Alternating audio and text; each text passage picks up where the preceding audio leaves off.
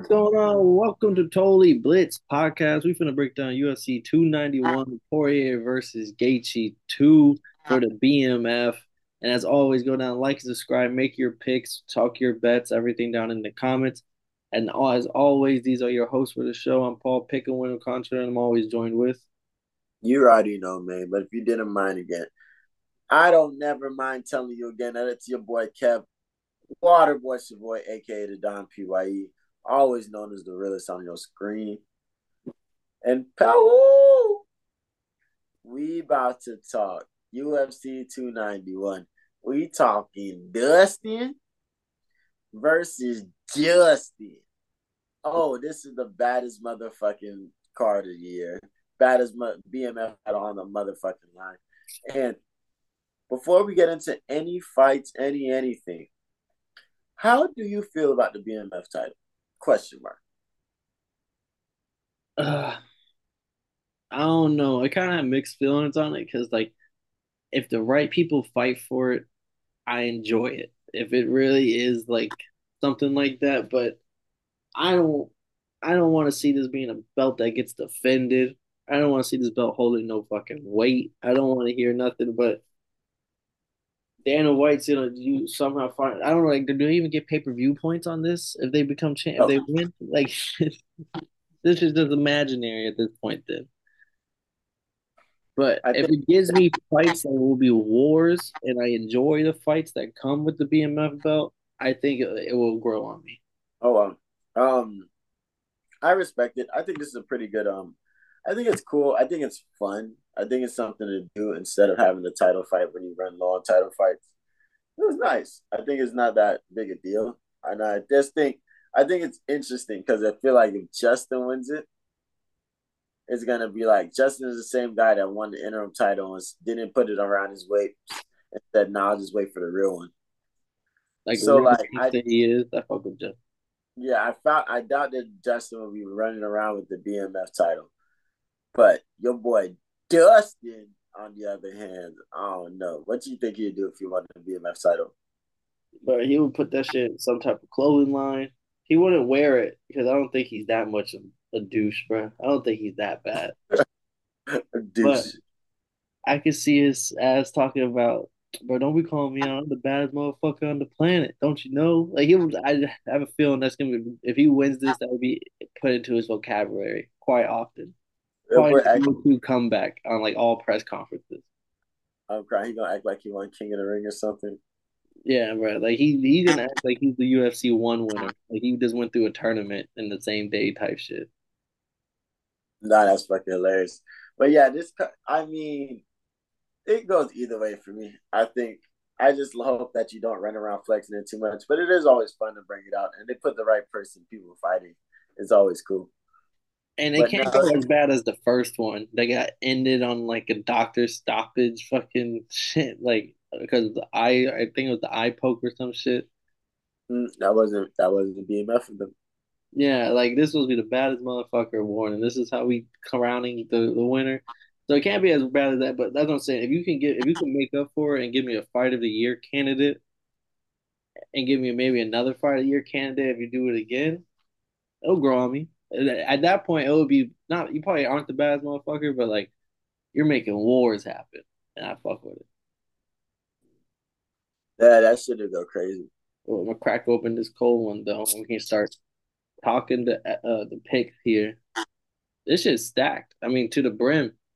Yeah, Miranda Maverick opening the card and shit. Like, kind of crazy. Nah, you got Derrick Lewis on the prelims. You got this dude. I, he literally headlines his last fucking fight. Yeah, hey, bro, we got some fighters on some losing streaks. So Derrick Lewis and Tony Ferguson. we, had, we had a bad year for these two, bro. Bad couple yeah. years. Yeah, top two worst years last year. But what about get my dog Bonfim, my boy Bonfim on the card? You know how you know you think he's gonna avenge that loss from his brother? Yeah, this was the Bonfim that everyone was saying is the real Bonfim, like since day one. Like the other Bonfim's good, but this one's great type shit. So I think he definitely should come out with a bang. All right, but shit, we can just jump right into Derrick Lewis. First off, on the prelims, some I think someone somewhere said like he's had 15 main event slash co-main event fights in his career, and this be only like his fifth prelim fight. So like that boy Derrick Lewis, definitely doing it right. Just hasn't been winning. Yeah, he definitely made himself a draw. He definitely leads. I think he has the most knockouts in heavyweight history for sure, but I don't know if it's in all UFC history. Has a lot of fucking knockouts. And he knows that he literally coined the term that BJJ isn't real. Just stand up. like, no. That shit is crazy. So Derrick Lewis fighting on the prelim show, you might have slipped a little bit, but that just showed you how deep this fucking card is. But before we talk Derrick Lewis, that boy Jake Matthews on the low, man. I'm just saying what is he 10 and 10 and 6 but i remember watching him fight so i don't know i, I might keep an eye on that fight but he, Derrick Lewis, who the fuck is Marcos Rogerio de Lima? He a legend. He's been fighting for a minute. Uh, fucking, they're both 38, which is kind of crazy because yes, Derrick Lewis is old and on decline, but Marcos has been fucking around forever. Like, like for, I was shocked to find out they're both the same age. But let me see. I know, yeah, he's been on a nice little win streak. Like out before 2020, he was like eight and five or some shit. But since 2020, he's four and one, and his one loss was a unanimous decision loss to Blagoy, the goat. But he knocked out, or I think he knocked out, but I know he beat Ben Rothwell. So he has that. Who else he beat? Someone else. Once I gotta pull his profile because I know he had another good win. Oh, Andre Arlovski, the other like UFC vet. Derrick Lewis is the underdog here. This is gonna be the fight that really tells me is Derrick Lewis still around, or is Derrick Lewis kind of okay with kind of being bottom bottom tier now? I don't know. Like, is this still Derrick Lewis is still gonna show up? And if you're not top fifteen, top ten talent, he's gonna blow you away because he really has only lost to hitters. Like, even though he's on the losing streak, it is to hitters. So I'm rocking with Derrick Lewis, especially as an underdog here. I think I think he gets it done. We see a nice old vintage KO with my guy. Yeah, I can root for Derrick Lewis. Let's see if lowering the competition, taking the headline out makes it a fight. But if he gets fucked up and demolished like he's lost his two fights in like what less than a minute, oh, he's cooked. Yeah. Well, who but who knocked him out under a minute? It was um Sergey Pavlovich, who is right yeah. now like one B in the division to Jon Jones. But we'll see. He got to right his wrongs. Hopefully, I'm be rooting for Derrick Lewis. Next fight, the Bonfim brother himself, Gabriel Bonfim, minus three twenty five going up against Trevin Giles, who is a big underdog, but we can't sleep on him. I'm trying to pull up his record because I know he has a. Uh, he's newer to the UFC he had he got knocked out by Dricus Du Plessis, who we just see knock out Robert Whitaker.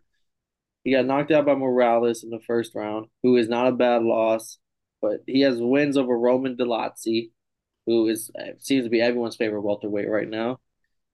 He got wins. He's coming off two win streak, and he's beat Ryan Spann. He's beaten Antonio Braga Neto.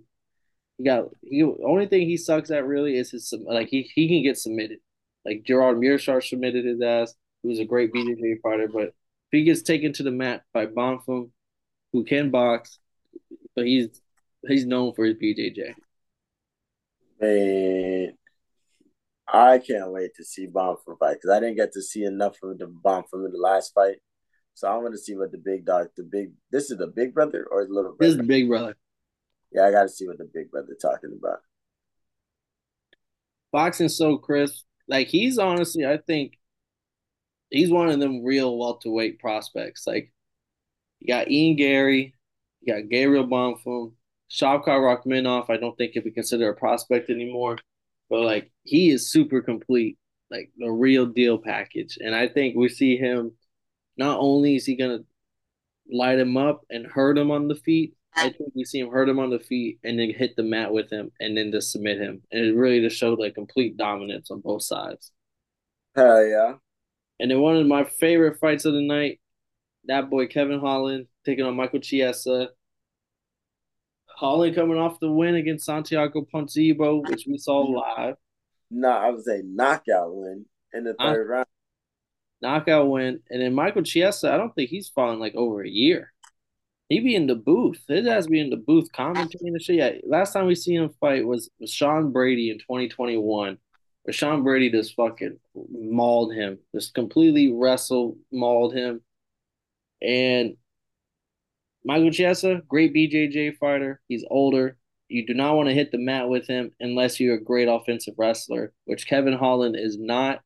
So it should be interesting. Is Kevin Holland going to be able to do it on the feet? Is Michael Chiesa take him to the mat, hit him with some BJJ? Not saying Kevin Holland isn't that good at BJJ. It's just Chiesa, there's levels to it, and Chiesa is the superior on the mat. So this that's what made this fight this fight so interesting, and that's why this fight's a pick 'em minus 150 plus 125, even though Chiesa hasn't fought in like two years.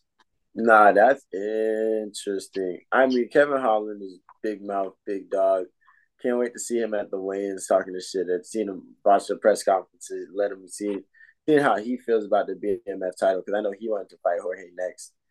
But oh man, what if Kevin Holland wins this fight? What could he? What happens next? Is he like on the verge of getting the rank? I think he gets the rank because uh, Pierre, like his two, his last two fights are losses, but it's to Vincent Vincent Luque in 2021 when Luque was on the like 12 fight win streak, and his other losses to um Sean Brady, who also was undefeated at the time, and then at, like at the peak, two great wrestlers that can take it to the mat. Not wrestlers, but Luque, great BJJ, got the submission. But Chiesa was looking good in that fight. I know it was only one round, but he still looked good early on. So like, I want to say Holland wins, and he's the, the, the younger fighter. He's the bigger guy because he used to fight at middleweight. Oh, now he's twenty pounds lighter. But I I don't know. I feel weird. I feel like Chiesa really might submit him. I feel like Chiesa is gonna like. I don't know how much Holland's really take because Holland was willing to fight someone, uh, JDM and then Chiesa. Like, I don't know how much Holland really respected Chiesa, who hasn't fought in a year and a half. And I think Chiesa could, a lot of people aren't. I, I think Chiesa could really come out and shock some people here. Still got it. He could, he could, he could, but I don't know, man. I think that's all a ploy. Kevin Holland said, "I want to be acting. I want to fuck some shit up." So he, if he came through and did the right training camp for it, he should win this. Maybe not handsomely or convincingly, but he can win a close fight. And there, and then both of their stocks will rise, in my opinion. I think Holland is gonna look good on the feet. I think Chiesa eventually takes it to the mat, and it's it's either Holland by decision or Chiesa by sub. But I'm gonna go Chiesa. Uh, I think Chiesa gets a submission here. I don't have a lot of underdogs in this card, so I'm, I'm rocking with him. Next fight: Tony Ferguson versus Bobby Green. Last time we saw Bobby Green, it was a no contest due to like the headbutt. But here he is now fighting Tony Ferguson, who is 0 5 in his last five fights. Do you think Tony Fer and Tony Ferguson is a massive underdog, plus 300?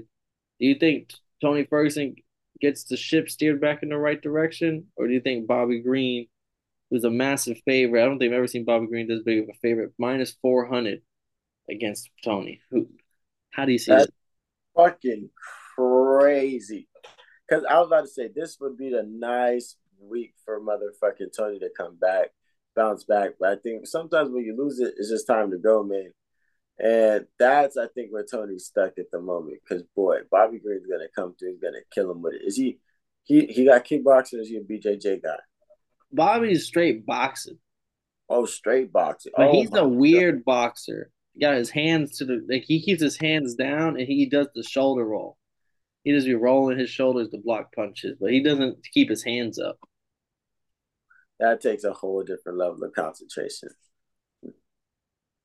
Bobby Green was the one that you remember he came in with the 50k, 50 stacks, and he was talking shit about how much money he has, and then he got the no contest, so he didn't get paid for that fight. Jared yep. Gordon. Yep.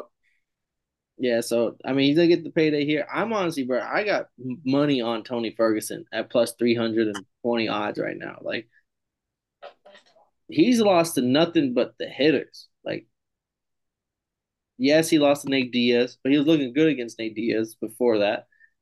Yes, he lost to Michael Chandler in what arguably could be the hardest front kick ever thrown in human history.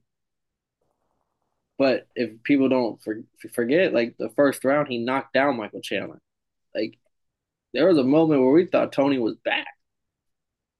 Bobby Green being this big of a favorite is just even if Tony doesn't win, there is no reason Bobby Green should be minus four hundred favorite against Tony. Like the caliber of opponents is two different levels, and I got Tony Ferguson money line, and I might I, I might do a Derrick Lewis Tony Ferguson parlay two underdogs. Like that's gonna be mad. That's probably gonna be like plus eight hundred, plus six hundred odds. Then let's see. So we're both rocking Tony El Cool.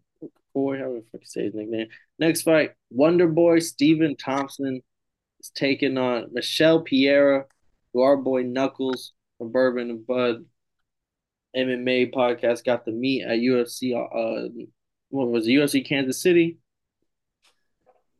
But yeah, he's a yeah, plus one twenty five underdog to Wonder Boy minus one fifty. It's a pick 'em. It's right down the middle right now. I mean, I'm a Wonder Boy fanatic. That's crazy. The fact that he's um he he uses that karate base and he makes it just look so smooth, fast hands, and he knows how to move and not telegraph shit too crazy. Oh man, you gotta fuck with yeah with, with Wonder Boy. But I feel like you're a Michael Pierre ass motherfucker. I like Michael Pierre, but he's on like a five, six fight win streak and all. Ooh, great okay. wrestler. Like I won't say great wrestler, but good wrestler. Usually the bigger guy gets on top, does some damage. Is okay on the stand up. He's not like he, he's not like he's bad at, on a stand up, but he can box. But he's more of just like a imposes will kind of wrestler kind of guy. I don't know if his wrestling is at the same or like ground game is the same level as Gilbert Burns and Belal Muhammad are the only two people to beat Wonder Boy in the last couple years. Wonder Boy looked like he turned the clock back when he fight Kevin Holland, and I just think his footwork is so so good that it makes you take shots from too far out, and then that's when he catches you with the high the, the head kicks, the knee, like the, his footwork gets him out of those tricky situations. And unless you're a really good wrestler that can maul him like Belal Muhammad did, I don't think you can really take him down with just average to good wrestling. Like he's gone to the point where his takedown defense is really good, and he uses his footwork helps in that um, case. I really like Stephen Wonderboy here. Money line minus one fifty, like it's a pickup. I like I like him as like take him straight up. You can add him to a parlay even, but I like Wonderboy here a lot. I like Wonderboy for sure too, and I like him about the decision in the three round fight. Yeah, I think it's because Pierre can take some shots. So like, I'm definitely would ride a Wonder Boy decision, but I wouldn't be shocked also if he, one of them he shoots a little far out, hands down, head kick, and we see some like Wonder Boy highlight real KO. That'd be tragic. Head kick dead. Mm. Then we got the co-main event here. A lot of speculation. Will it be a title fight? Will something be on the line? Sorry to burst some bubbles, but nope. It's just a three round fight. Jan Blachowicz, the Polish power, taking Alex Poatan Pereira, Brazilian power, as some people are calling him right now. First fight is at the weight class light heavyweight, and he's going up against the former champion. And like they're just throwing him right into the woods. People are not a title fight, but still like the next best thing you could get probably Jan Blachowicz. So this is really a fun fight to pick because you can really dissect it like from both sides. Like I don't know how how this fight will go. I mean, this fight is about to be lit, and I think Jan is gonna try to take Alex down. And I feel like Alex needs to have been working takedown defense after the last Izzy fight, the first Izzy fight. I don't know what he needs to have been doing, but if he can neutralize those submissions, especially early, since it's only a three round fight, oh yeah, he can get he can lay that left hook on him, and then every third round he goes berserk. So if they make it to the third round, Alex might really let them things go for real. I don't know, man. Some points I want to bring up. I want to hear your opinion on it. First one is we this is Poatan's first fight at light heavyweight, but half of the battle fighting at middleweight was the weight cut, wasn't it? Like we were seeing him in the fucking tents, like dying and everything. everyone says you cut that much weight, your chin goes also just because of this side effect of it. So we might see a, a, better chin, but also like I'm not too sure on that. But like we might see him in a more healthy weight. Doesn't have to worry about the weight cut. He can train more. He can work more. But then the other point I'm gonna make is, at what is he? 38 years old, 36 years old, and the last time we seen him fight, he got knocked out bad. And like your chin doesn't get better with age and if your, your chin only gets worse after the first time it gets cracked like that. So like him going from middleweight Israel Adesanya who he literally knocked him out. He didn't know who he was for a second type of KO at six years old going up a weight class with these people will hit harder probably not as precise but if they connect it will be harder those are the two points I wanted to bring up is the weight cut probably will help him I think he doesn't have to worry about it as much but then we got the other side effect of is his chin still going to be valuable, especially at a bigger weight class? So for me, I asked that question: What has happened in the past? Like you've seen, um, if it wasn't for the fact that he was a two a two um division champ over there in kickboxing, and he was cutting so much weight because even he's gonna end up even still looking big for two fucking for two oh five. So I feel like he's coming ready for the test. Now his only thing is defense. Can he stop that? Can he take those punches? Can he move? And can he get the fight done early? Because I got him by full time by knockout in the second round. See, this is a five round fight. I, I would lean heavily on Yan because at the fourth and fifth, like he might lose the first two rounds type shit, but that like fourth, fifth round, I think he'll have the cardio to still wrestle and dominate those rounds. Three round fight makes it a lot more interesting. I'm going with Yan here. I got Jan Blachowicz, even at 40 years old, welcoming him into the division. Do I think he knocks him out? No, but I think his shots when they land are going to do a little bit more power. And I just think back on the Magomed Ankalaev fight. That fight, yes, Magomed probably should have won 3 2, but it was still a close fight. So we've seen how Jan did against somebody who's a very good tactical striker in Megalomed, but who also has the background of like Sambo, so he can so his takedown defense is a lot better. And Jan still was able to take him down. And even Pierre can get back up. He's work, working with Glover. Maybe he's working on submission skills off his back. Who knows? I just think this is gonna be a tough first fight at 205. Like it's just I think if you would have fought somebody else, probably have a better chance. Against Jan, I think I think he's just gonna be too big, too strong, and we'll eventually see hit the mat, him dominate, him doing damage from the top, or him just landing some hard shots that crack. Doesn't have to be the most pretty punch, but he lands one, I think it'll crack. That overhand right is gonna kill you every time with that left hook. Every time. So yeah, I got Poatan, man. Poatan's about to fuck some shit up. And then then you gotta give him the next title shot against Yuri. I think it's gonna be Yan, and Yan's gonna throw the monkey wrench and everything. That's just gonna fuck everything up. It will. It's gonna fuck a lot up. Then the battle of the ages, the battle of the trailer parks. Dustin versus Justin, Poirier versus Gaethje. This is the rematch for the BMF belt here. I mean, fight of the year when it went down. I don't. I don't. It's hard to live up to that first fight, but if it's anything like the first fight, we are fucking in for a war.